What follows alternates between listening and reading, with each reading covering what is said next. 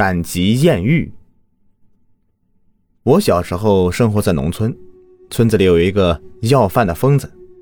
这个疯子不同于你所见过的其他疯子，最明显的特点就是啊，怕女人，尤其是年方二八的花季少女。平时村子里放暑假在家的女学生们，经常追他在后面打他骂他，找乐子玩。他也只是被吓得瑟瑟发抖，抱头逃窜，从来也不敢还手。我们都叫他小蛋，这当然不是他的本名，只是因为又穷又疯，人们都是为了好玩取的外号而已。小蛋的本名叫做王帅。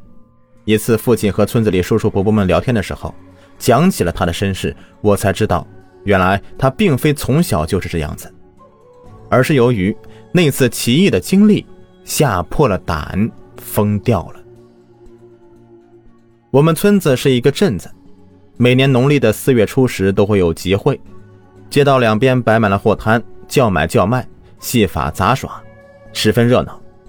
更加热闹的是从下午开始一直唱到深夜十点的大戏，周围十里八乡的男女老幼们，不乏看到深夜杀戏才摸黑回家。这个时节啊。宽敞的戏园子能够坐得满满当当的，有人挤不进去，甚至爬上周围民房顶上，一趴就是几个小时。看戏的人群里有大约三分之一是为了戏而来的戏迷，剩下的除了蹭热闹的孩子，便是一些年轻的小伙子们。这些小伙子的目光始终是游走于各个年轻女孩的身体之上，有胆大的还会蹭上去摸一把。这王帅呀，就是胆大的那种。当然，人家姑娘是不愿意被一个陌生人这样的揩油的。碰到性子烈的，吵嚷起来，这群人呢也不退，反而更加有兴致的围上去，嘻嘻哄笑。这种揩油的事啊，是会上瘾的。王帅等一群狐朋狗友，每到赶集的时候，就聚在一起寻找目标，而且借着人多混乱，屡屡得手。又是一年的四月初十，这天天气阴沉，已经是夜里九点多之后了。王帅和那群朋友们就分散开，在拥挤的人群中寻找目标。只刚刚走了几步，王帅就是一怔，只见靠近前排的位置有一个清秀的背影亭亭玉立。从王帅的位置看过去，隐约可以看到女孩子白皙的脖颈。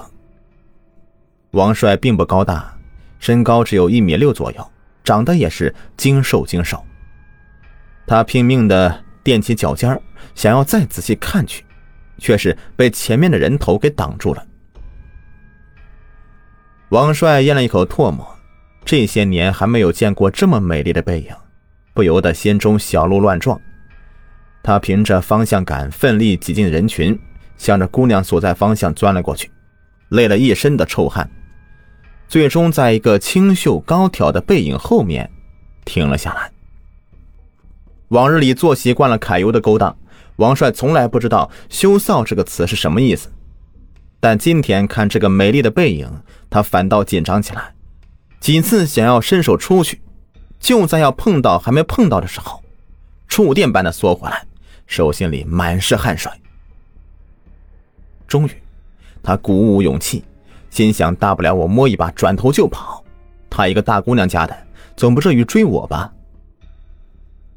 想到这里，他终于将自己的邪恶的手放在姑娘圆润的臀部，轻轻的摸了一下，便转头飞快的钻进了人群。逃了没几步，似乎是没有听到后面有人骂，也没有人追过来，他便回头朝那姑娘看去。只见那姑娘看了他一眼，嫣然一笑，便又转头看戏去了，这半点没有生气的意思。这下王帅受不了了，浑身上下一团火焰升起，燥热难耐。方才那姑娘回头的时候，他看得清楚，一张白皙的瓜子脸，细眉大眼，温婉又不失俏皮。这十里八乡的，居然还有这么美丽的姑娘。王帅找到自己的朋友们，讲述自己的经历。一帮狐朋狗友们尽是羡艳不已。有人调侃说，那姑娘必定是看上王帅了，说他艳福不浅，不能错过。他自己也是蠢蠢欲动，心里盘算着，等会儿杀戏之后，一定要找到那个姑娘聊上几句。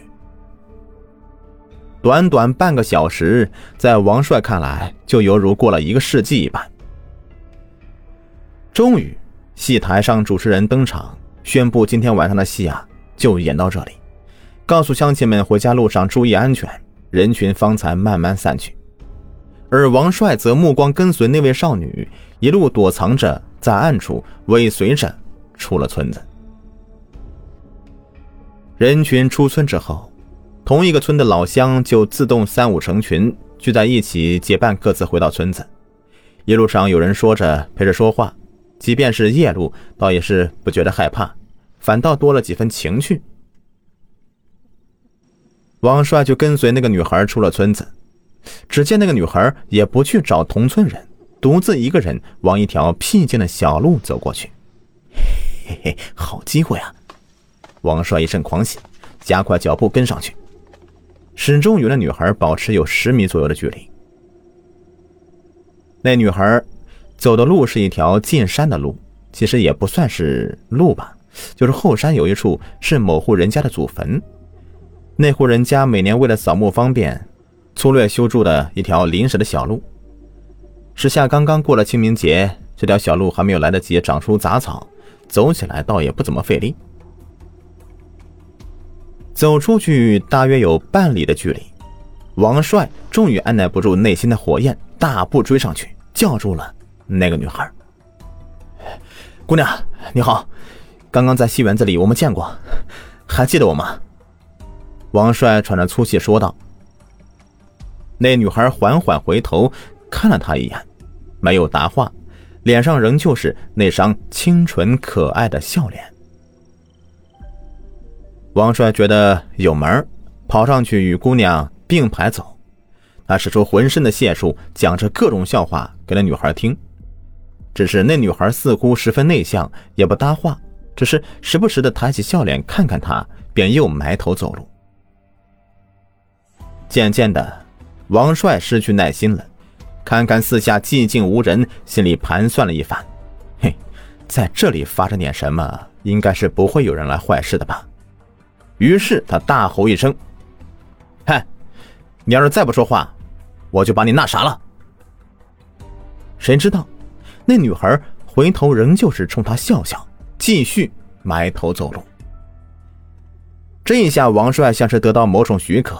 身体里的一股野性蓬勃而起，他大笑一声，张开双手扑向那个女孩，两个人就滚倒在路边的草丛之中。王帅呀，是一个年轻气盛、情窦初开的少年，往日里想那些事啊，也是不止一次了。今天有这机会得以释放，果真是如猛虎下山，威武无比。那女孩开始也是挣扎。一双小手在空中和身下的泥土里面乱抓，无奈她一个弱女子，如何能够抵得过一个血气方刚的大小伙子？慢慢的就软弱下去。王帅发泄完，还意犹未尽呢。他抱起地上的女孩，转身找了一个僻静之处，继续他邪恶的勾当。只是他在抱起那女孩的时候，发现那女孩身轻如纸。白皙的瓜子脸上，仍旧洋溢着那不变的笑容。这一夜，王帅当真是体会到了，为何古人会将洞房花烛夜放在人生的四大喜事的排名之中，当真是妙不可言。只是那女孩自始至终，脸上永远挂着那一成不变的笑容。王帅也就当是女孩在享受了。一夜无话，第二天日上三竿之时，王帅终于在路边草丛中醒过来。他摸了一把身上的露珠，往旁边看去。这一看，当真把他的三魂七魄全部都吓出体外。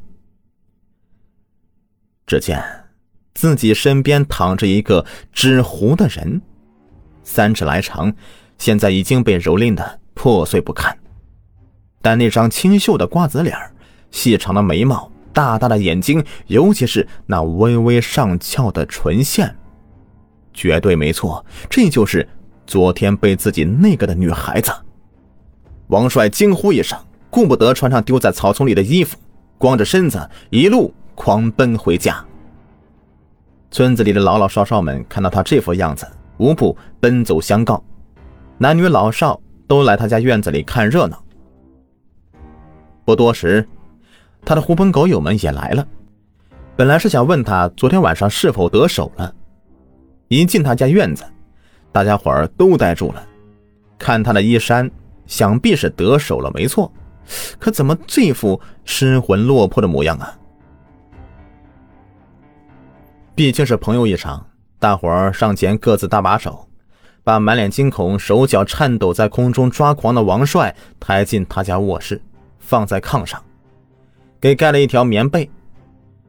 王帅是双眼仍旧是充满恐惧，嘴里不断的念叨着两个词：“后山，纸人。”大伙儿好奇他说的是什么，有一位比较机灵的年轻后生提议说：“去后山看看，不就真相大白了吗？”